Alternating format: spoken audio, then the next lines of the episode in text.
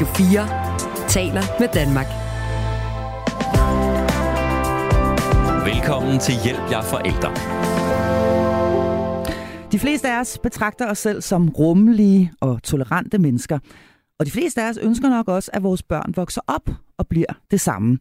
Ligesom vi ønsker, at de skal opleve og blive rummet, præcis som de er. Men måske også går rundt og frygter, at de ikke vil blive det. Især hvis de er anderledes end flertallet. I denne uge, mens Copenhagen Pride ruller der ud af i regnbuefarver og fest i gaderne, stiller vi her i programmet skarp på begrebet rummelighed. Og spørgsmålene er mange, så lad os bare se og komme i gang. Jeg er flankeret af to vidunderlige damer, begge medlemmer af mit faste panel, nemlig natkirkepræst Signe Malene Berg og forfatter, journalist, medstifter af Familiepolitisk Netværk samt meget mere, Karen Lumholdt. Velkommen til jer to, tak og velkommen til Hjælp, jeg er forælder. Du lytter til Radio 4. Og allerførst, så synes jeg egentlig, vi skal prøve at se, om vi kan få definitionen på plads. Øh, hvad er rummelighed for, for jer to? Nu starter jeg med at kigge over på dig, Signe Malene Berg. Hvad er, hvad er din definition på rummelighed? Altså, jeg holder mig til ordbogen, tror jeg, ja. i første omgang. Det med, at øh, altså, der er det helt sådan bogstaveligt, at det betyder, at det er noget, der kan rumme meget, at der er rigelig plads øh, i et eller andet, i en eller anden boks på en eller anden måde, eller et rum. Og så overført betyder det, at man giver plads til øh, for forskelligheder og, øh, og, og afvielser. Øh, men, men det rummer sådan forskellige dimensioner. Altså for eksempel så øh, er der, er der øh, den dimension, der betyder, at det er en, en, en evne til at være åben over for dem, der er anderledes end, der, end dig selv. Men det kan også være forskellige perspektiver, øh, øh, eller bare forskellighed og mangfoldighed som sådan så, kan det, så er der også den dimension, der hedder, at man, kan, at man skaber et miljø, hvor, øh, hvor folk kan føle sig velkomne, øh, selvom de er anderledes øh, fra hinanden. Øh, og så kan det også referere til en, en praksis. Øh, det er for eksempel i, i øh, skolen, hvor at det er noget med, at man praktiserer den rummelighed i sin undervisning, og tager, man kan tage nogle sociale initiativer for eksempel. Øhm, Ja, og så vil jeg også lige sige, at for mig der er det også, at der rummer det, altså ud af de der dimensioner, så altså, der kan man også, at der er ligesom tre dele i det, at rummelighed i sig selv, det betyder kun, at man giver plads til forskelligheden, men det siger ikke, hvilken plads du giver forskelligheden. Altså, kommer der en, der er anderledes end dig, bliver det så en, der bliver gemt ind i et skab, eller får den, øh, øh, den nederste hylde i skoskabet, øh, altså kun bliver tålt og udholdt, men ikke får det, som er det, det næste, som øh, hedder, at, at forskelligheden bliver inkluderet, det vil sige bliver anerkendt og værdsat og respekteret, øh, at der er ligeværd i det. Og så det tredje element er det, som man taler om som belonging, at, at man føler sig hjemme, øh, at man kan få lov til at slå rod, øh, slå rødder og øh, føle sig forbundet øh, det sted, hvor man bliver rummet og inkluderet. Så der er ligesom rummeligheden, det er det at give plads, åbenheden, så er der øh, inklusionen, som er at give værdighed og, og respekt og anerkendelse, og så er der belonging, det med at blive forbundet og slå rødder og føle sig hjemme. Så mm. det er mhm. de tre elementer, øh, forstår jeg i, med rummelighed. Så der er i virkeligheden tre øh, forskellige lag, og i virkeligheden lag, ja. hører det også i en eller anden form for gradbøjning. Der er forskel på, om man får øh, den store kommodeskuffe, eller om man bliver mast ned i hjørnet et eller andet sted. Ja. Karen Lumholdt, øh, din definition. Jeg ved, du har tænkt over det også, øh, det her med rummelighed. Hvad, hvad, hvad er rummelighed for dig? Jamen, jeg tænker på det som, øh, som noget, der jo før på en eller anden måde var defineret og givet af nogle kollektive omstændigheder. Altså, da vi levede i stammesamfund, eller i små landsbysamfund, eller små bysamfund, der var vi nødt til at rumme dem, der var anderledes, fordi vi ikke bare lige kunne flygte væk. Vi kunne ikke bare flytte eller skifte karriere eller skifte familie, sådan som man kan i dag. Så derfor var man tvunget til at rumme.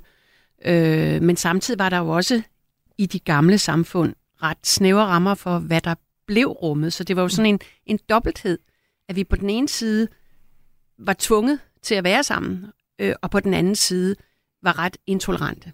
Ja. Mm. Så, men, så i dag har vi nogle andre balancer, hvor vi ikke er tvunget til at være sammen. Vi kan flytte os, men samtidig så er der et kæmpestort globalt samfund, som trænger sig ind på os og vores grænser. Så derfor er vores grænser måske udfordret i dag, og derfor ser vi en meget kraftig grænsesætning. Mm. Så, så der er en anden, hvad skal man sige, objektiv situation i dag, end der var for bare ganske få årtier siden, som gør, at rummelighed bliver aktualiseret mm. på ja, en anden måde end før. Ja, der er faktisk den der spænding ikke, med fra gamle dage, hvor, og det er også det, nu er jeg jo præst, men sådan i kirken, der jokede man lidt med, at i kirken, der er du velkommen som du er, hvis bare du bliver som os andre. øh, fra den og så til, at der ikke er nogen grænser, øh, så, så alt er tilladt, hvor, hvilket jo også fører til, til destruktion, ikke? Øh, siger erfaringen. Så, ja. så det der og jeg, med... Ja. Og jeg synes, din skældning der med, om man bliver rummet og for så bare lagt, blive lagt ned i en, øh, Skoæske eller en, en hylde bagerst ja. i skabet, den synes jeg er rigtig god, fordi det er jo i høj grad det, der sker i skolen, synes jeg, når, når øh, inklusionsbørn bliver rummet, uden at de egentlig bliver værdsat ja. og får den samme status. Mm. Så, så rummelighed kan også være en frygtelig farlig som om rummelighed. Ja, man kan dække sig ind ja. bag, man, i man er så rummelig, men glemmer, at ho, der er faktisk ikke ligeværdighed i det ja. der, og anerkendelse. Ja. Mm. Så der er altså, kan man sige, det er et, et, et begreb med utrolig mange lag øh, og nuancer, og, øh, og, og en ting er i hvert fald helt sikkert, det er meget nemt at være rummelig over for dem, der er øh, ligner os selv. Øh, hvis vi kigger sådan på det mere sådan samfundsmæssige perspektiv, Karen Lumholdt, som jo er det, øh, du især er virkelig dygtig til, Hvordan synes du så, det ser ud med rummelighed? Nu, nu, nu nævner du lige sådan lidt historisk, at vi ikke i samme grad er tvunget til at være sammen med folk, eller tæt på, eller overhovedet i nærheden af øh, mennesker, som, som skiller sig markant ud fra os selv. Men, men hvis vi kigger på det samfundsmæssige perspektiv, hvordan synes du så, det ser ud med, med, med rummeligheden der? Altså, det ser både godt ud og ikke så godt ud. Altså, det, det ser godt ud på den måde, at vi jo via de globale medier og hele sådan det globale øh, markedssamfund øh, bliver gjort øh, bekendt med mange forskellige andre livsformer osv. Ikke? Altså, du kan jo stå på en strand i Ghana og, og følge med i øh, Sex and the City 2, eller hvad ved jeg, ikke? Altså, mm. så på den måde har vi en global verden, hvor, hvor også folk, der går rundt med tørklæde i, øh, i Mellemøsten, bliver tvunget i godsøjen til at rumme, at der findes folk, der går anderledes klædt. Og omvendt, vi bliver også tvunget til at forholde os til, at der findes folk, som faktisk insisterer på at gå tildækket. Ikke? Mm. Og så, så kan det være, at vi smider dem ud af, af skolen, men, men, ja, men, men de er der. Ja. De er der i vores, ja. i vores verden, og vi kan i hvert fald ikke påstå, at vi ikke er klar over, at de er der. Mm. I tidligere kulturer, der var man måske i mindre grad klar over, at de andre var der, eller man respekterede dem ikke som ligeværdige. Man opfattede de andre som barbarer, som ikke havde forstand på, hvordan man skulle leve. Og vi er jo i Danmark øh, og i vores del af verden, øh, i Skandinavien, nogle stammesamfund, som har været meget homogene. Og nu er vi så tvunget til at åbne op og kigge på verden, fordi verden er blevet så globaliseret. Det er jo på mange måder udmærket, men det presser os også, altså mentalt. Øhm, og jeg tror, at den her enorme grænsesætning, der er i øjeblikket, i de, især i de yngre generationer, hvor man sætter grænser i forhold til, hvad man vil være med til, hvad man vil tage imod af input osv., at den grænsesætning er en form for reaktion på den her enorme tvangstolerance, eller hvad man nu skal kalde det. Måske især fra medierne og fra hele det sådan kommercielle tryk, der er fra markedet. Så, så, så tvangstolerance, kan man sige, afler et modtryk, som hedder grænsesætning. Mm.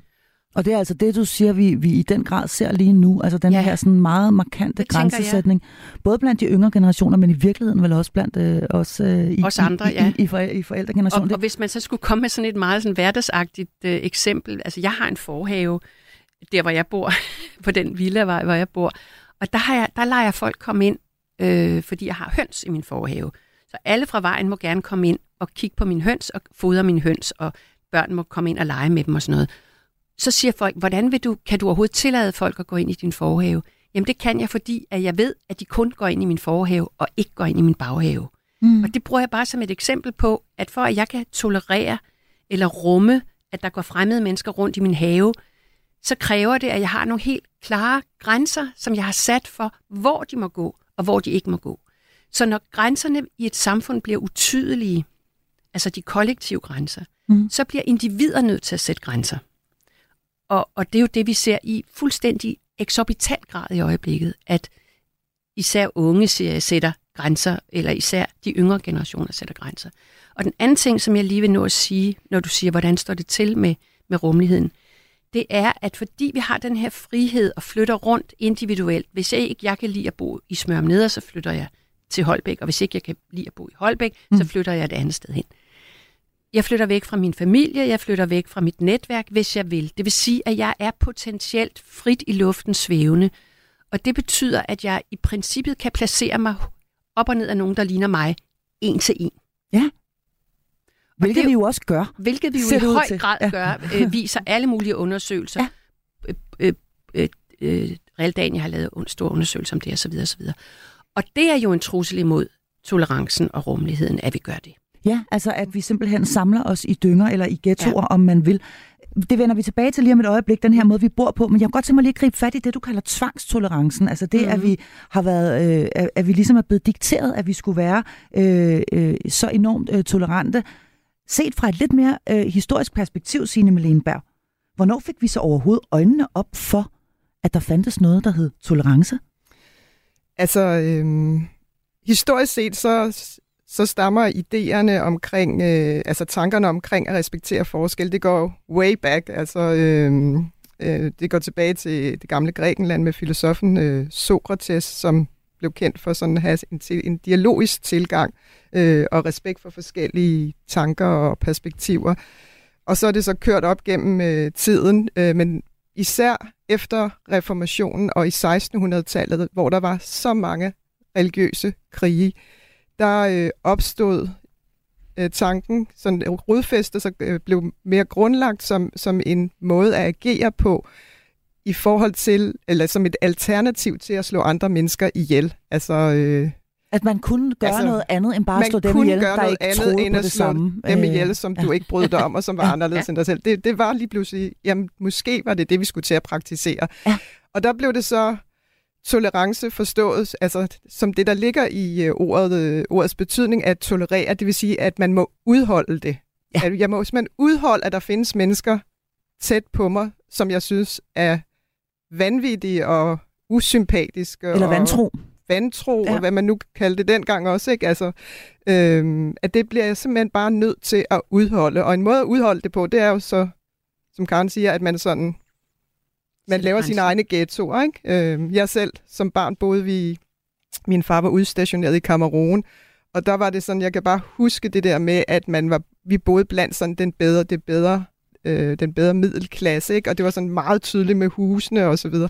Og så fordi vi var lidt i en overgangs et overgangskvarter, så det, der var vores indkørsel, sådan en meget lang indkørsel op til, altså kom vores hus, der vores nabo havde kun indkørslen, og det endte så, endte så med en, øh, en lille hytte med en palme. Det var, hvad naboen havde, fordi det var der lige, hvor det var flydende grænser, eller overgangsgrænse, ikke? men det var virkelig sådan, øh, her var vi, de hvide, velbjerget, og der var de sorte, og de, de boede helt anderledes, ikke? At, at det er sådan, vi så finder sammen.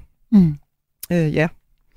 Så et, øh, et, uh, historisk øh, øh, view tilbage, også et godt stykke tid tilbage, øh, til den gang man øh, faktisk fik øjnene op for, at vi kunne gøre det anderledes end bare slå hinanden ihjel. Og siden da, så er det jo gået slag i slag, og i dag der bryster vi os af at være et, øh, et meget rummeligt, meget tolerant, meget øh, øh, frisindet faktisk mm. øh, samfund her i denne her del af verden. Vi værner om vores demokratiske værdier, om vores grundlovssikrede rettigheder, ikke mindst vores ret til at ytre os øh, på alle ledere og, og kanter. Men samtidig, så er der øh, måske i virkeligheden mere end nogensinde før rigtig mange mennesker, som går rundt og føler sig stigmatiseret, øh, eller ligefrem øh, lagt for had, øh, fordi de skiller sig ud. Det er jo noget af et dilemma, at vi på den ene side set har det her meget tolerante, åbne, øh, frisindede samfund, men samtidig så utrolig mange mennesker, som ikke føler sig inkluderet, eller værdsat, eller måske i virkeligheden går rundt og er, er decideret utrygge. Øh, Karen Lumholdt, hvad, hvad, hvad, hvad er dit take på, øh, hvad der sker her? Og er vi overhovedet så rummelige, som vi går rundt og bilder os selv ind? Nej. Øh, jeg, tror, jeg tror lige, jeg vil, jeg vil tage fat der, hvor, hvor Malene slap med, med, med 1600-tallet, og, og så senere oplysningstiden, der slår igennem. Ikke? Fordi oplysningstiden, den øh, fortæller os jo om pluralisme og tolerance, og at man skal forholde sig faktuelt til tingene og ikke lade religionen styre alt. Men den er jo også en, en øh, absolutistisk måde at tænke på. Altså det, det, som vi, hele vores vestlige kultur bygger jo på oplysningstanken. Hele, hele det demokrati, som vi har udviklet, især efter 2. verdenskrig i den her del af verden, bygger jo på oplysningstankerne. Og vi opfatter os selv, eller vi opfatter, at oplysningstiden er ligesom der, hvor, hvor tolerancen og rummeligheden og demokratiet bliver født. Men vi er jo intolerante over for folk, der har et andet syn. Altså hele vores del af verden er jo intolerante over for folk, der tænker anderledes. Og det er jo, og det er jo øh, altså vi tror jo, at vores øh, måde at tænke demokrati på er, er sådan universel rigtig og sand og god og, og from og, og gudfrygtig og alt muligt andet. Og når der så kommer nogle andre, for eksempel fra Mellemøsten, øh, som vi nu har med, med korankrisen her, og, og opfatter sandheder som noget andet, så er vi i vores tolerance og frihed og demokrati vanvittigt intolerant. Så, så, så vi skal jo bare være opmærksom på, jeg synes stadigvæk, at vores demokrati er det allerbedste, eller hvad skal man sige, det mindst ringe, der findes i verden, og vi skal virkelig kæmpe for det og bevare det, men vi skal samtidig være opmærksom på, at vi er totalt biased, og vi kan ikke forstå mennesker, der tænker anderledes, selvom vi prøver. Er du enig, Signe Malene Berg? Kan vi ikke forstå andre, som tænker anderledes end os selv? Mm, om vi ikke kan forstå dem, øh, det, det tror jeg godt, vi kunne komme til øh, til en vis grad, hvis vi øh, gjorde forsøget. Men, men det er jo ikke sikkert, at vi gør forsøget. Øh, jeg kom lige til at tænke på det med, med at føle sig stigmatiseret, at noget af det hænger det jo paradoxalt nok også sammen med, at vi har demokrati.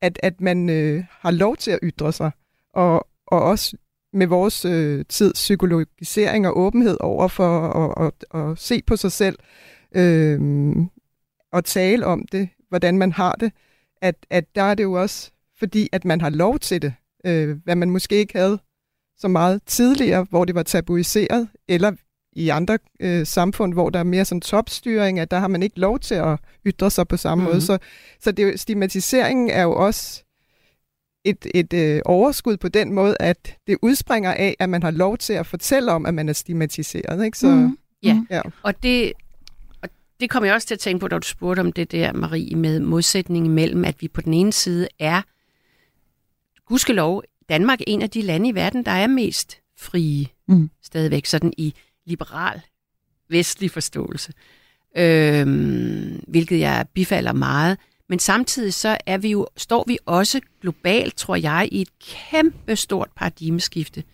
fra at have været et meget mandsdomineret, altså vores del af verden har eller faktisk hele verden har været meget mandsdomineret, til at vi måske nu er på vej over i et mere feminint paradigme, eller et mere kvindedomineret paradigme simpelthen.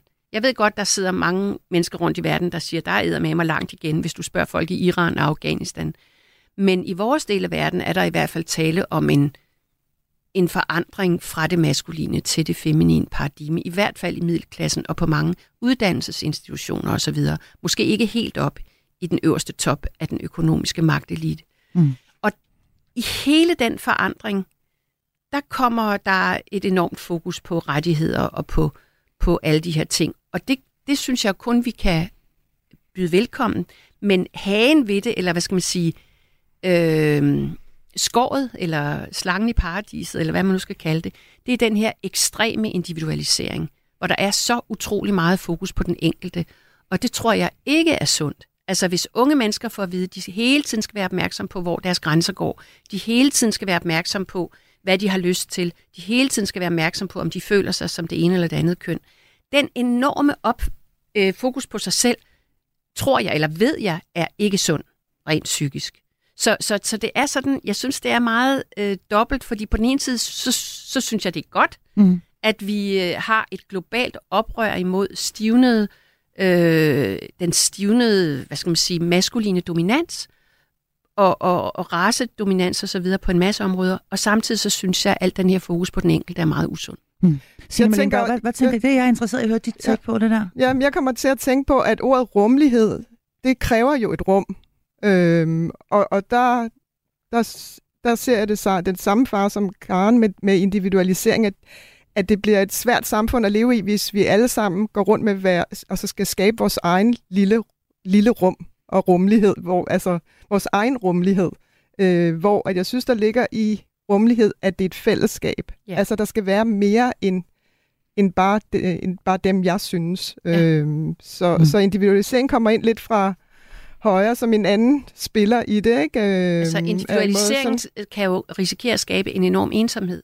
Præcis, fordi hvad, altså, der, hvis det er bare mit egen lille ja. rummelighed, altså mit eget lille rum, og der ikke er nogen, der er inviteret ind, eller gider komme der ind. Altså, altså hvis jeg for eksempel... er det jo en stor ensomhed. Hvis ikke der kommer nogen ind i din meget... forhave, Karen. Ja. ja. ja hvis du altså, åbner hvis jeg... lågen, og der, der ikke er nogen, der gider gå ind. Hvis der ikke ja. er nogen kontakt. Ja, eller... altså hvis jeg hele tiden får at vide, ikke noget. jeg skal lære at sætte grænser, jeg skal lære at sætte grænser, jeg skal lære at sætte grænser, og så sidder jeg der til sidst og har sat grænser over for alle mulige, og så sidder jeg der helt alene. Ikke? Ja. Men, ja, så jeg tænkte også på, at rummelighed, det at sætte rummet, det kunne måske være det, vi kalder den maskuline kraft. Det, det er grænsesætningen. Og det kan blive meget snævert. Øh, så det oprør, der er i gang, hvor rummet skal udvides, ja. Men øh, så på den måde ja også til den feminine kraft, for det er jo den, der ligesom sprænger rummet. Men, men der er jo brug for begge dele, altså for ellers så, så bliver altså det grænseløse kommer jo til at opløse sig selv, ikke? det bliver destruktivt. Altså så, så rumlighed kræver, at der bliver sat nogle vægge og et tag og, ja. og så videre. Ikke? Og som sædvanligt, så hæk. kommer man frem til en erkendelse af, at der findes ikke rigtigt og forkert. Der findes kun balance. Okay. Det, øh, det er, det, ja, det er ja. så ikke helt sikker på. Altså, fordi jeg tror, der er meget kamp i det der. Altså, balance, det er sådan meget for mig stillstand, og det, det sådan tror jeg ikke, livet er, og den der rummelighed fungerer. Altså, det er hele tiden noget, der er foranderligt, og det sker i sådan en kontakt og bevægelighed. Jamen, og, det, det, det er også sådan, jeg ser balance som noget Nå, dynamisk. Okay, det er ja. dynamisk, okay, ja, ja så, så er jeg med. Øhm, ja. Radio 4 taler med Danmark. Velkommen til Hjælp jer forældre. Din vært er Marie Sloma Kvartrup. Ja, jeg er altså flankeret af øh, to faste medlemmer af mit panel, nemlig natkirkepræst Signe Malene Berg, og så er det øh, medstifter af Familiepolitisk Netværk, journalist, forfatter med meget mere, Karen Lumhold. Og vi taler rummelighed øh, i øh, denne her øh, episode af, af programmet her. Et, øh, et, øh, et meget, øh, et, faktisk et, et svært begreb, synes jeg, med utrolig mange lag, med utrolig mange nuancer. Vi forsøger, vi startede helt op på den store klinge. Vi er også gået lidt tilbage i tid og kigge på, hvad er det egentlig for en størrelse, vi har med at gøre her, når vi kigger på det sådan mere historisk. Øhm, og nu skal vi begynde at gå lidt øh, øh, øh længere ned, fordi vi skal, øh, om ikke så længe, helt ind øh, bag øh, hjemmets øh, fire vægge og se på, hvordan vi egentlig øh, skaber rummelige mennesker i denne her øh, tid, som vi nu engang er en øh, del af. Men allerførst for lige at blive øh, i et semi-stort perspektiv, så kunne jeg godt tænke mig lige at hæfte mig en lille smule ved, ved, ved det, som vi, vi, vi talte om lige før, nemlig det, at vi jo i den grad mere end nogensinde før har mulighed for at ytre os, for at brande os selv, og for at også stille os selv til skue hele tiden på alle mulige tidspunkter af, af, af døgnet. Vi har øh, mulighed for at mene noget om alle mulige. Vi kan kaste likes afsted og så videre. Og spørgsmålet er, om denne her digitalisering i virkeligheden har gjort os mere sårbare i forhold til den rummelighed, som vi jo inderst inde rigtig gerne vil have. Altså, øh, ligger der et dilemma forbundet med det? I talte en lille smule ind i det lige før. Bliver vi i virkeligheden endnu mere ensomme, føler os endnu mere stigmatiseret, føler os endnu mere udsatte, øhm, fordi der simpelthen også er flere, der kigger på os i dag, end der var før sociale medier øh, for eksempel kom til. Ja, helt sikkert. Altså mennesker er jo i forvejen nogen, der sammenligner sig med hinanden. Altså vi, den dybeste frygt, det, det tror jeg, du vil give mig ret i, sine. den dybeste frygt, vi mennesker har, det er at være uden for fællesskabet ja. så, så dør vi mentalt. Og fysisk også faktisk nogle gange, hvis vi er uden for et fællesskab. Mennesket er et dyr, der har brug for at være en del af et fællesskab. Så selvfølgelig sammenligner vi os for at hele tiden at justere, er vi ok, er vi gode nok til at være en del af det her fællesskab. Det kan vi ikke lave om på, at vi mennesker sammenligner os. Men de sociale medier, de accelererer det her i en fuldstændig uset grad. Og, og piger i 8. klasse sammenligner sig meget, men de accelererer det bliver accelereret nu med de her sociale medier. Det bliver så ekstremt, at hvis du har de forkerte sko på, hvis du taler forkert, hvis din make-up er lagt forkert, hvis du er kommet til at få en forkert klipning, hvis, hvis, altså hvis du har taget noget tøj på, der ser lidt kikset ud, en lidt forkert farve, eller et eller andet, bevæger dig på en lidt klodset måde, falder, gør et eller andet forkert. Altså det er jo, det er jo, det er jo frygteligt. Man græder, når man hører, hvordan piger i 8. klasse taler om hinanden. Altså det er, det er helt forfærdeligt. Mm. Så på den ene side se, kan man sige, at denne her voldsom, nu kalder det individualisering, vi kan også kalde det en voldsom personeksponering, som finder sted, øh, øh, blandt andet og i høj grad på sociale medier, den er både rummelighedens ven og fjende, fordi den er vel også en ven, fordi den giver jo også en mulighed for at finde ind i nogle af de her fællesskaber, som rent faktisk rummer os, og rummer os for lige præcis dem, vi er. Altså er man en af dem, som synes, at øh, det er bare fedt at game, eller øh, jeg, er, jeg er mega vred, jeg synes, øh, at, at folk er nogle idioter, eller jeg har grønt hår, eller jeg er et eller andet andet, eller har en eller anden hvad ved jeg, nicheinteresse eller en særlig form for tro, eller hvad ved jeg, jamen så findes der et fællesskab for lige præcis dig, Signe Malene Berg. Altså helt klart. Altså, det, man får større viden, kendskab til mangfoldighed, hvor mangfoldig øh, verden er, og det, man får mulighed for at oprette fællesskaber globalt set, som man ikke kunne før. Øhm, ja, og det giver stemme til minoriteter også. Så, øhm, så klart, ja, der er både negative og, og positive øh, aspekter af det. Øh, og så tænkte jeg bare på, at det er jo også ret slående, viser undersøgelser, at det er pigerne, der sammenligner sig selv. Altså, drengene gør det ikke på samme måde. Så gør de det i hvert fald på en anden måde. For de, altså, drengene gamer, og det, det skaber åbenbart øh, noget andet end den i, i deres fællesskaber, end, end den måde pigerne skaber fællesskaber på. Mm. Øh, mm. At, at jeg, jeg synes, det er i hvert fald meget markant, at det er pigerne, ja. der, der, det er dem, der sådan begynder at bruge de sociale medier til at skulle sammenligne sig, hvor man i stedet for sådan at som, der, som vi opfordres til i Bibelen, at være, være medarbejder på hinandens glæde, så bliver vi sådan vogter over hinanden og jaloux og misundelige, øh, at det bliver noget med ens øh, selvværd at gøre. Ikke? Øh. Ja. Og når vi siger, at de sociale medier også giver mulighed for at finde nogle fællesskaber med nogen, der ligner en selv, og på den måde føle sig rummet, så er det jo tit nogen, der er fysisk er et andet sted, end der, hvor man selv er. Altså, du kan sidde og have et fællesskab på nettet, det vil sige, at du sidder hjemme på dit værelse foran din skærm. Men det, som jeg tror rigtig mange unge mennesker har brug for, også voksne og børn, det er at gå hen et sted, hvor man fysisk er rummet. For eksempel i håndboldhallen, øh, hvor man kan blive rummet, selvom man måske er lidt tyk, eller selvom ens røv måske ikke er særlig pæn, eller selvom man måske har skæve tænder. Ikke? Mm-hmm. Men at man bare er der, fordi det er her, man er. Når man bor i den her by, så går man hen i den her hal, og så bliver man rummet fysisk, mm, såvel ja. som psykisk. Men det er jo drengene, der gør det der. Ja eller det, dem, man kan, nemmest kan få fat i. Det er jo svært med pigerne, for de vil jo sidde og tale sammen, og altså, de går op i nogle andre ting. Øh, nu snakker vi, nu generaliserer vi ikke, men altså, mm. så der skal jo skabes nogle andre fællesskaber. Der får du dem ikke lige så nemt til at tage til at gøre noget fysisk. Og vi skal jo tale om de her rummelige, nu afbryder jeg lige en lille smule, fordi vi skal tale nemlig, prøve en gang at tale ind i, hvordan vi får skabt nogle af de her rummelige øh, fællesskaber, som, øh, som, som, som der måske nok er, er, er ret hårdt brug for, i hvert fald når man kigger på, på, på, på de her øh, bekymrende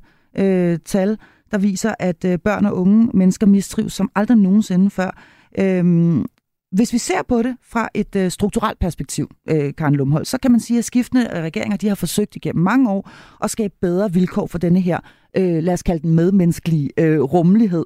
Man har forsøgt med ghettoparker, altså at sige, hey, nu ryster vi de i posen, vi prøver engang at se, om vi ikke kan få folk til at bosætte sig og blande sig lidt mere med hinanden. Man har forsøgt med øh, forskellige regler for gymnasievalsen, så det ikke var den, øh, øh, alle akademikernes børn, der gik på det ene gymnasium, og så gik øh, øh arbejderklassens børn på et andet osv. Vi har forsøgt med inklusion i folkeskolen for at sige, jamen hey, der skal være plads til den her forskellighed, og vi skal netop lige præcis rumme også dem, der måske ikke nødvendigvis øh, går øh, øh, lige på fødderne, eller hvad ved jeg. Hvordan er det gået med de her tiltag? Bare sådan relativt kort, Karen. Er vi lykkedes med det? Nej, og, og den vigtigste grund til, at vi ikke er lykkedes med det, det er den her individualisering. For eksempel det frie skolevalg. Det frie skolevalg, det betyder, at et øh, middelklasseforældrepar, de kan øh, sætte deres barn, også selvom de vælger folkeskolen, kan sætte deres barn i lige præcis den skole, de ønsker inden for det område, øh, eller inden for den kommune for eksempel.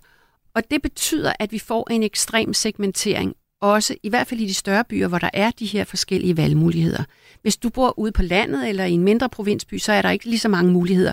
Og derfor, og, og det mener jeg faktisk er positivt, og derfor så bliver man i gåsøjne tvunget til at gå i den samme skole som de andre børn fra de andre klasser. Mm. Altså fra de andre sociale klasser. Ja. Og det, man kan sige, det er jo hele meningen med folkeskolen. Altså nu taler ja. du jo faktisk ind i hele grund, øh, grundessensen ja. bag den danske folkeskole, ja. nemlig at den skal rumme os alle sammen. Der ja. skal være plads til os alle sammen. Og med denne her lov om inklusion, der forsøgte man så at, at brede den yderligere ud. Man kan sige, jeg tror, at langt de fleste vil være enige om, at den, den har man fejlet med. Fordi man simpelthen ikke har haft de fornødne ressourcer. Man har ikke helt været, været forberedt ja. godt nok til at, at, at kunne, kunne klare den opgave. Men, men sagen er jo i virkeligheden, at man tvinger sårbare børn, og vi er jo alle sammen sårbare, når det kommer til stykket på en dårlig dag, at man tvinger sårbare børn til at leve i et, et ekstremt højt tempo, som der er i det her samfund, og under et enormt stort socialt pres. Så, så det, man, det, man har gjort for eksempel i Aarhus, hvor man på et tidspunkt brugte udtrykket omvendt inklusion, det var, at man sagde, alle børn skal have lov til at gå i skole, ligesom det, vi tilbyder autist, autistiske børn.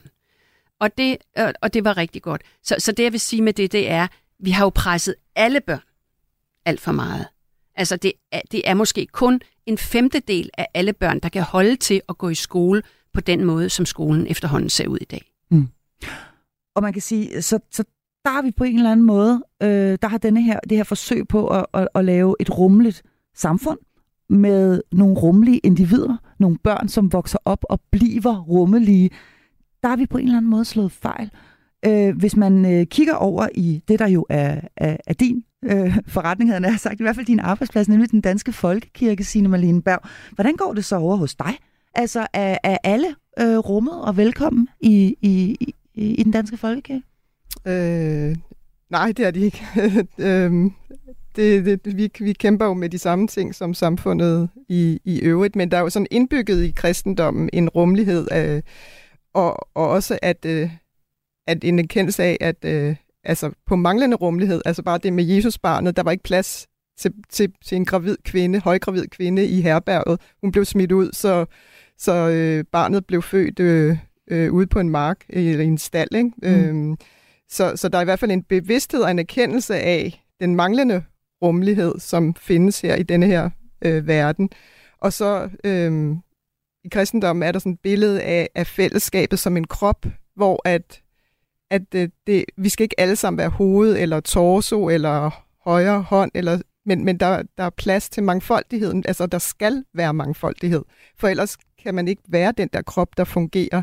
Vi kan ikke alle sammen ville være øh, højre pegefinger, for eksempel. Ikke? Så den der, det der blik og sans for forskelligheden er i hvert fald indbygget i læren. Om, om vi så også altid lige får praktiseret det, det kan man jo godt stille, være kritisk overfor, men det ligger i hvert fald som en intention øhm, i kristendommen, at, at øh, mangfoldighed er et gode, også bare skabelsesberetning med Gud, der skabte øh, verden på, på syv dage, øh, og han så, at det var godt. Gud så, at det var godt. Det er jo en glæde ved mangfoldigheden og farverne og udtrykket og så videre. Så, men altså, nej, det gør, altså, det, det gør den ikke bare i går aftes. Jeg var på arbejde øh, i kirken, i natkirken. Der kom der også, der var også bare en episode. Øh, det er fordi, der er Pride og øh, øh, vi har Fluid Festival rundt om kirken, og så har kirken sagt ja til at øh, have sådan en regnbue-lysinstallation oppe i tårnet, og det var der en, der, der var så provokeret af at komme ind og ville have fat i mig og og jeg skulle stoppe mit øh, satanistiske pis, som vedkommende sagde. Øhm, så, så det vækker jo stærke følelser hos folk, ikke? Hvis, altså hvis kirken også, når den praktiserer den mangfoldighed. Ikke? Ja, og den rummelighed. Øh, ja. ja, det vækker Og hvad, hvad er det? Øh, hvad, hvad, hvad, hvad tror du det er? Hvorfor tror du det er så provokerende? Hvad er det, du tror, det, det, det, det rykker ved inde i os, når vi bliver så utrolig Jamen, jeg øh, tror... provokeret eller vrede over, at nogen vælger at gøre noget anderledes end os selv? Altså, der, der er selvfølgelig forskellige, der kan være forskellige grunde til det. Frygt for det ukendte, fordomme, forudindtagethed, manglende øh, viden osv. Øh, og så øh, tror jeg også rigtig mange, de øh, laver det, som man inden for psykologien kalder for en projicering, at man er bange for, at, altså, øh, det, at det findes inde i en selv. Det, altså, at det vækker en eller anden... Øh, flugt eller sådan forsvarsmekanisme ud fra, at der er, at det siger noget i en selv, noget man selv rummer, som man ikke bryder sig om og ikke vil tør, tør stå ved ved sig selv. Altså, mm. øh, og så tror jeg, altså, det er også... Altså, jeg tror også bare, at vi sådan helt grundlæggende som mennesker synes, at øh, det, jeg synes, og det, jeg mener, og det, jeg er, det er sandheden. Øh, og så er det sådan lidt irriterende at blive øh, provokeret af nogen, som synes noget andet. Øh, mm. At vi går rundt sådan og synes, vi er, vi er sådan øh, små sandheder øh, mm. her på jorden. Ikke? Øh. Ja. Nu skal vi øh, forsøge at, at, at komme ned på det sådan meget nære plan, fordi vi ønsker nok alle sammen, at vores børn de vokser op og bliver rummelige og tolerante mennesker. Og spørgsmålet er, jeg selv gået og tænkt rigtig meget over det her den forgangne uge. Hvordan pokker gør vi egentlig det? Øhm, hvis jeg spørger jer øh, to, Karen Lumholdt og Signe Malene Berg, hvad har vi så at gribe ud efter i vores forældreværktøjskasse, hvis vi ønsker og vise vores børn, at mangfoldighed er en smuk ting, og at der skal være plads til os alle sammen. Også dem, som øh, måske ikke nødvendigvis rummer os tilbage for dem vi er, fordi det er jo der, den først går hen og bliver sådan for alvor, bliver tricky.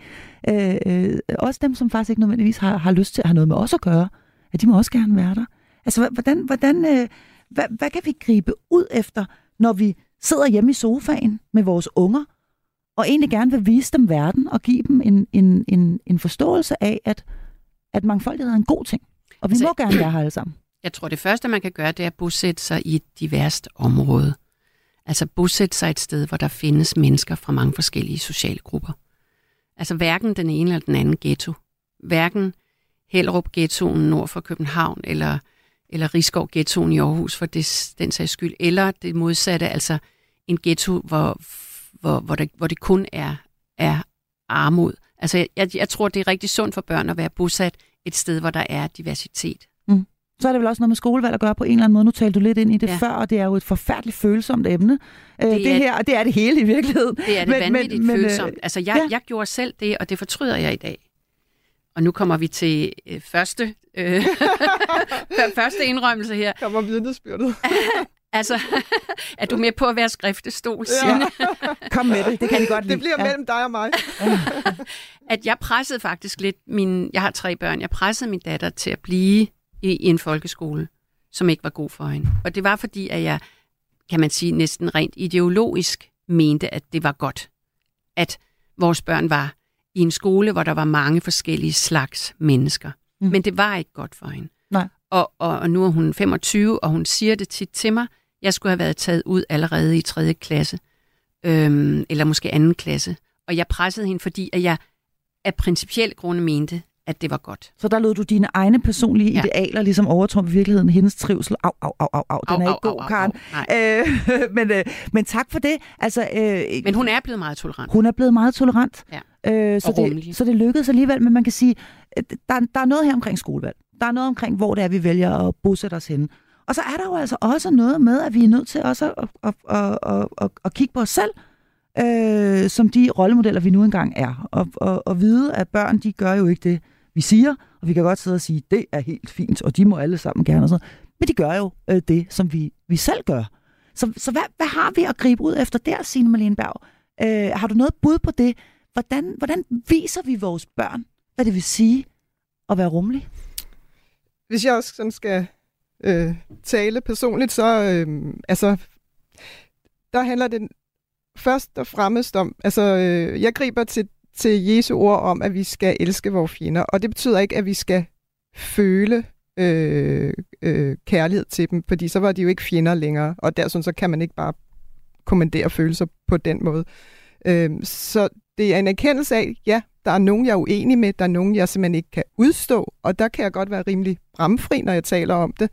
Øh, men det betyder ikke, at jeg skal slå dem ihjel. Øh, det betyder, det betyder, at jeg skal opføre mig så ordentligt jeg nu kan øh, over for dem. Øh, så det er sådan, hvis det, hvis det er der, vi er. Øh, ja. Og ellers så er det sådan og det, noget, og det kan jo for eksempel være, nu, nu tager altså, jeg bare lige et meget håndgribeligt eksempel. Jeg er intolerant. Det kan der for eksempel, er noget, jeg ja. mener er mine værdier, og som jeg holder for sandt, og, der, og, og jeg er rygende uenig med, kan være rygende uenig med nogle andre. Altså simpelthen synes, det er så forkert, og jeg vil ikke øh, have, at det er noget, der skal blive, blive del af det samfund, værdier af det samfund, jeg lever i. Øh, men, men det er ikke ens betydende med, at, altså, at de ikke må være der. Øh, og selvfølgelig må de være der, men, men jeg er bare uenig med deres holdninger. Mm.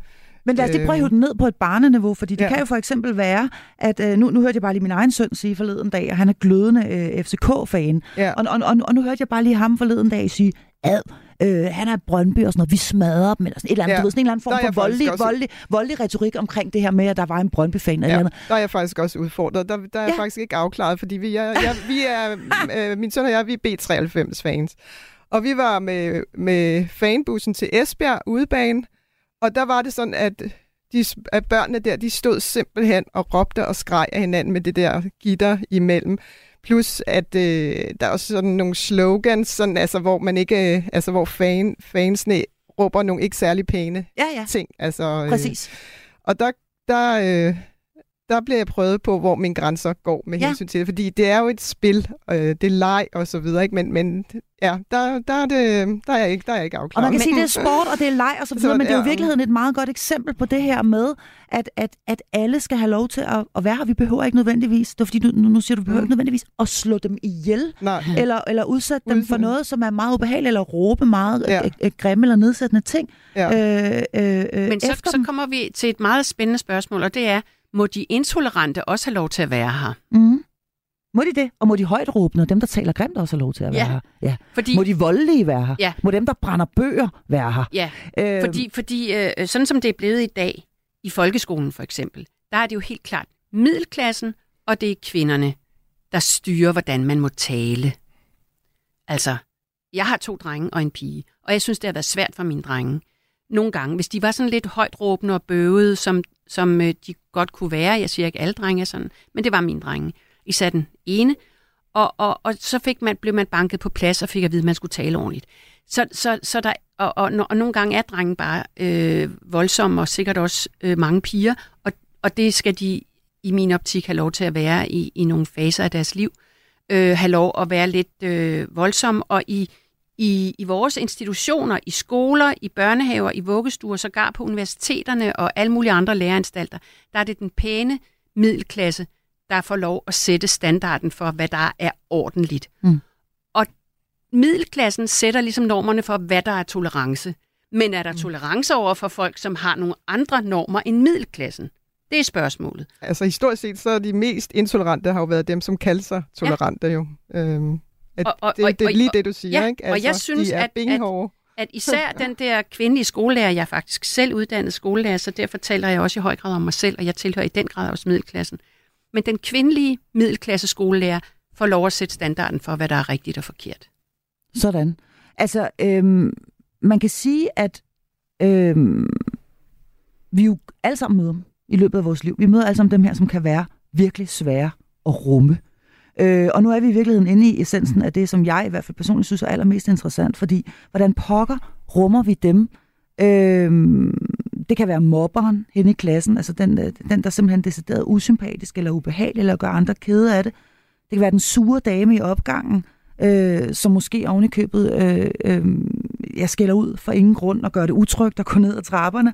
Det kan være den forvirrede sjæl, som måske også er smadret fuld og går og råber på gaden, og som også gør vores børn bange. Eller... Vi møder dem alle mulige forskellige steder. Skal vi absolut rumme alle, eller er det okay, at vi ligesom siger, det der, det vil, det, det vil vi simpelthen ikke øh, være med til. Og det er også okay, at du, mit barn, øh, ikke rummer det der. Ja, altså der skal jo skældes mellem, at personen har jo lov til at være der, skal have lov til at være der, og selvfølgelig skal være der. Men så adfærden, altså der skal man jo sige nej. Ja. Øh, der skal man sige nej øh, mod øh, skadelig adfærd. Så der er, Øh, vi, vi, er nød, vi er simpelthen nødt til, når vi taler om det her nu, at differentiere imellem en personlig grænse. Altså, øh, det er her til Ja, ikke længere, og du skal ikke ind i min forhave. Altså, der, der vil også være nogen, der slet ikke Ja. ja. skal ind i forhaven, Karen. Nu bruger vi dit billede med hønsene, og de må gå ind i forhaven, de skal ikke gå ind i baghaven. Men der vil altså også være nogen, hvor du vil sige, nej tak, du skal faktisk ikke ind i min forhave, Ja. fordi det er en personlig grænse for mig. Øh, det der, det vil jeg ikke have. Hvis jeg Øhm, mistænker dig for at kunne gøre skade på mine høns, så skal du Præcis. ikke ind i forhaven. Nå jo, lige fra, hvis, hvis du kommer for at træde på en af dem, så nej tak. Men du må gerne være der Men du må gerne være der. ude på gaden. Du må stå ude på gaden og kigge Ja. ind på hønsene. Okay, Ja. så der skal differentieres mellem de personlige grænser, øh, og så den mere overordnede rummelighed, Signe, som altså i virkeligheden handler om, og nu er vi lidt tilbage til, at udholde, som du, som du sagde tidligere, eller Ja. ja. tåle, Ja. at vi altså sameksisterer Ja, men altså, det er jo også det der med, når man snakker om, om fællesskab, så er der jo nogle spilleregler, for at vi, vi, for at vi alle sammen skal kunne være der som et minimum. Så derfor bliver man jo nødt til at sige øh, stop, hvis der er nogen, der begynder at overtræde de spilleregler. Altså, fordi så ødelægger det jo fællesskabet. Øh, men der er jo forskellige måder sådan at gøre det på. Ikke? Øh, det kan jo godt gøres på en lidt mere ordentlig måde øh, og forklarende måde. Og, så, øh, men, men det skal jo stoppes, altså, medmindre man sådan vil ødelægge altså det fællesskab, man er en del af. Øh, lad det ske. Øh, men, men det er jo det er jo netop ikke kun dit din rummelighed. Altså vi snakker jo netop om rummelighed, at det er et fællesskab, ikke? Ja. hvor vi, vi er flere forskelligheder, der skal kunne være der. Så der er jo et minimum øh, af, af, af ting, af spilleregler, man skal overholde. Og, og der det er måske det, den aller, ja. allervigtigste mm. muskel, man skal lære sine børn at bruge, det er evnen til at indgå i fællesskaber. Ikke kun på nettet, men og ikke kun hen i klassen og de piger, der lige ligner en selv. Men evnen til musklen, træne musklen at mm. indgå i mange forskellige fællesskaber. Kig op, når du er i et offentligt rum. Øh, se ind i øjnene på den ældre dame. Anerkend, mm. at hun også er der. Øh, deltag som barn i, i også øh, de, de offentlige rum, de offentlige fællesskaber, og lær at færdes der, og forholde dig til mange forskellige slags mennesker, og ikke kun være i din egen lille boble. Det tror jeg er det forældreansvar, man skal tage. Ja. Mm. Opfør dig ordentligt. Ja, og før i tiden, der blev det jo bare sådan. Ikke? Nu, øh, nu øh, er der jo kommet en erkendelse af, at vi faktisk ikke er den stamme, hvor vi er sådan helt homogene, øh, men forskelligheden har fået lov til at komme til syne, og så skal man jo så finde ud af, hvordan, hvordan kan vi være her sammen, ud fra at man nu ved, at der er alle de her forskelligheder, og de får lov til at blive betragtet mere ligeværdigt. Ikke? Der er ikke den der far og patriark, der står og siger sådan, som jeg vil, vil have det, skal det være, og det retter I jer ind efter. Ikke? Men nu, der er mange stemmer nu, ikke? Så, mm. Øh, jeg men, kan men, huske, men omvendt så kan man også sige, at når alting bliver forhandlet, altså vi taler om, mm. at, at familien er sådan en demokratisk forhandlingszone, som, ja. som, hvor børnene nogle gange bliver virkelig trætte og udmattede af at være i den der forhandlingssituation hele tiden. Så der kan det også være, at man i, i hele den her modernitet, så skal man give dem lov til at trække sig også. Fuldstændig. Og, og, og være helt fri af alle de der krav om at være social. Mm. Helt sikkert. Hvis, øh, fordi jeg synes, at, jeg synes faktisk, at vi, vi, vi nærmer os mere og mere et ord, som vi ikke har brugt ret meget øh, øh her de, de sidste, den sidste lille times tid, nemlig ordet respekt. Altså, øh, at, at, at øh, rummelighed og respekt i virkeligheden går hånd i hånd, og de går også hånd i hånd med, med, med grænse, altså med grænsesætning, som er både sund og naturlig, og også nødvendig. Respekt for andre mennesker, Altså, hvad, hvad vil du sige om ordet, øh, om, om ordet respekt den her forbindelse? Fordi nu er vi både nede i denne her fodboldbus, øhm, og, og, og vi er også oppe på den større klinge ja. i forhold til øh, omgangen med mennesker, som øh, er ligesom os selv, men som nogle gange også er fuldstændig anderledes. Altså respekt betyder, at jeg, jeg, jeg ser, at du har den holdning, øh, som du nu har, Øh, men det er ikke ens betydende med, at jeg er enig med dig. Præcis. Øh, men det betyder så heller ikke, at du ikke har lov til at være der og være der med den mening, du har. Mm. Og, øh, og at man behandler ja. selv sine ja. fjender. Ja. Øh, nu nu, nu, nu, ja, nu siger noget, Jesus, at vi skal elske dem. Det er, der er de følelser og alt ja. det der med at bore rundt i følelser, og det ja. er noget, der er kommet til i moderne tid. Så det handler om adfærden, om, om handlingen, øh, praksis over for hinanden. Ikke? Mm. Så hvor øh, man kan det... sige, at Jesus øh, bruger det meget store ord elske, altså du skal elske, ja. du skal elske din næste, du skal også elske din fjende i virkeligheden. Ja, det handler at du skal, du skal handle som om det var en ven, øh, ja. men ikke at det er din ven. Det bliver ved med at være din fjende. Øh, det kan jo så godt være, eller det, det kan jo så godt være det med tiden ændrer sig, men i udgangspunktet er det jo netop en fjende, altså forstået som, at det er en, som, øh, som du ikke bryder dig om. Og hvis vi nu øh. endelig skal øh, lige bringe Dalai Lama på banen også, som sådan en jævnbyrdig figur til Jesus på en eller anden måde, så siger han jo, at venlighed er simpelthen nøglen til næsten alting. Altså, hvor Jesus siger, at vi skal elske sig. Jeg tror, jeg tror måske, Dalai Lama mener det samme. Venlighed, det er simpelthen, fordi du mm. behøver ikke at elske. Du behøver ikke at involvere Nej, dig. Ja. Du behøver ikke at hjælpe personen med alting mm. og redde personens liv. Men venlighed. Venlighed er simpelthen det smørmiddel, der gør, også, at vi ikke føler os efterladte og utrygge og ensomme. Og jeg savner meget venlighed i det offentlige rum. Mm. Og, og jeg tror også, at og mange... i kommentarsporene rundt omkring. ja, og jeg tror også, at mange af vores unge, der går rundt og føler sig ensomme, vil føle sig mindre ensomme. Også de ældre, der føler sig ensomme for den sags skyld. Vil føle sig mindre ensomme, hvis der var mere venlighed, mere øjenkontakt, mere anerkendelse. Anerkendelse, det betyder ikke, at man skal rose. Anerkendelse betyder bare, at jeg anerkender, at du er her. Jeg ser dig. Anerkendelse er faktisk også respekt. Og hvordan gør vi Ja, så det? ja, Fordi altså- hvis, vi, hvis vi ønsker denne her respektfulde omgang med hinanden, øh, altså jeg ved, jeg ved, hvordan jeg forsøger at gøre det selv i mit eget øh, øh, moderskab, og det er simpelthen øh, blandt andet ved det her med, med, og nu er vi tilbage igen ved sproget, fordi jeg synes, sproget er så vanvittigt vigtigt i den her forbindelse, altså at vores børn lærer at tale ordentligt til, med og om øh, hinanden. Øhm, og at man ikke kalder nogen for nogle altså meget nedsættende ord, eller øh, øh, heller ikke selvom at de holder med et andet fodboldhold, eller, eller, øh, eller, eller øh, på, på anden måde øh, øh, skiller sig ud. Så for mig ved jeg, at det starter, det starter der. Altså, og det er simpelthen, fordi jeg selv kan mærke det, og jeg heller ikke selv ønsker at blive talt grimt til. Øh, og derfor kan det også være øh, en hård nyser at begive sig ud på, på, på de sociale medier i det hele taget, begive sig ud på nettet.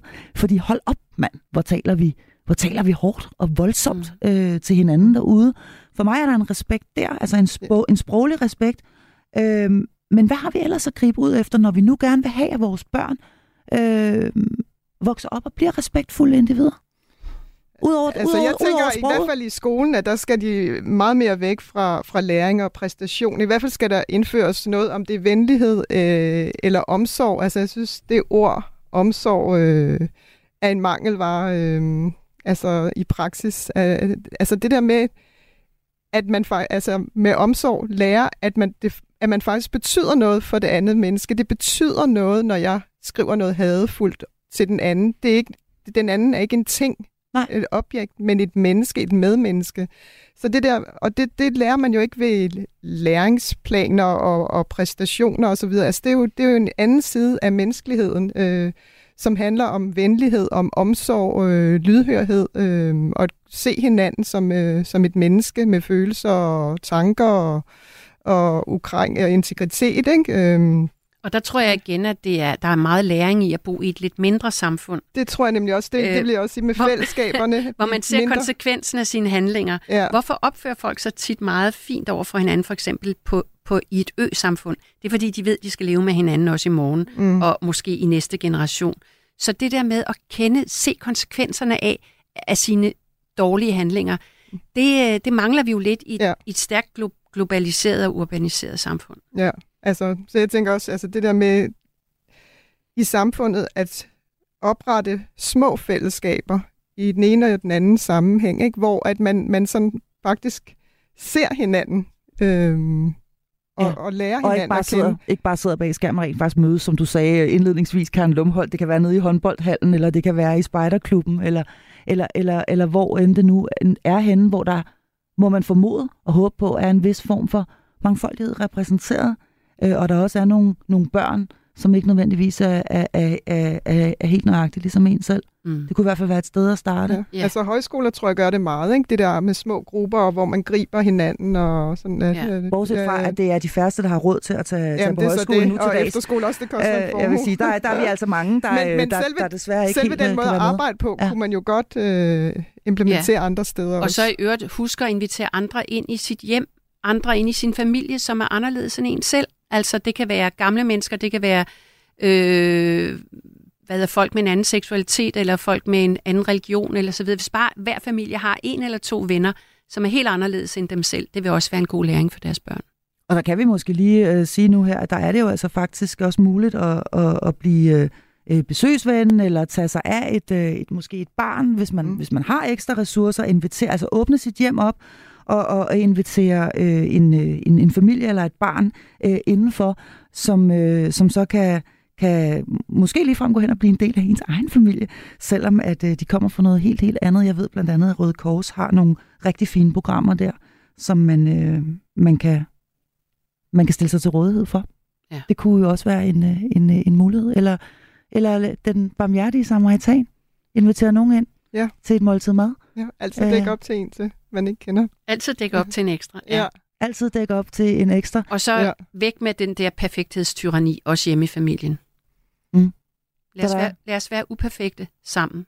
Lad os være uperfekte sammen. Ja. Og det er jo især de voksne, der skal vise, ja. at sådan er Vise vejen. Vi som mennesker. For børnene. Og livet er sådan, og, ja. og det er også der, livet opstår mm. i det ja. uperfekte. Ja. Og er man bosat i øh, hovedstadsområdet, så kan man jo altså også svinge ind forbi øh, København, øh, hvor øh, Copenhagen Pride er i fuld gang. Og hvis man har lyst til at øh, vise sine børn, at øh, glæde, det kan se ud på rigtig, rigtig øh, mange måder. Det kan altså også det er bare en, en, en, skøn, øh, en, skøn, øh, en skøn fest og en fed stemning, så kan man jo gøre det. Vi har ikke øh, mere på øh, programmet her i øh, denne uges episode af Hjælp jer forældre. Jeg vil gerne sige tusind tak til to faste medlemmer af mit panel. Det er medstifter af Familiepolitisk Netværk, forfatter, journalist med meget mere, Karen Lumhold. Tak til dig, Karen, fordi du kom. Og tak til dig også, natkirkepræst Sine Malene Berg. Mit navn er Marie Sloma Kvartrup, og du har lyttet til Hjælp jer forældre. Du har lyttet til en podcast fra Radio 4. Find flere episoder i vores app, eller der, hvor du lytter til podcast.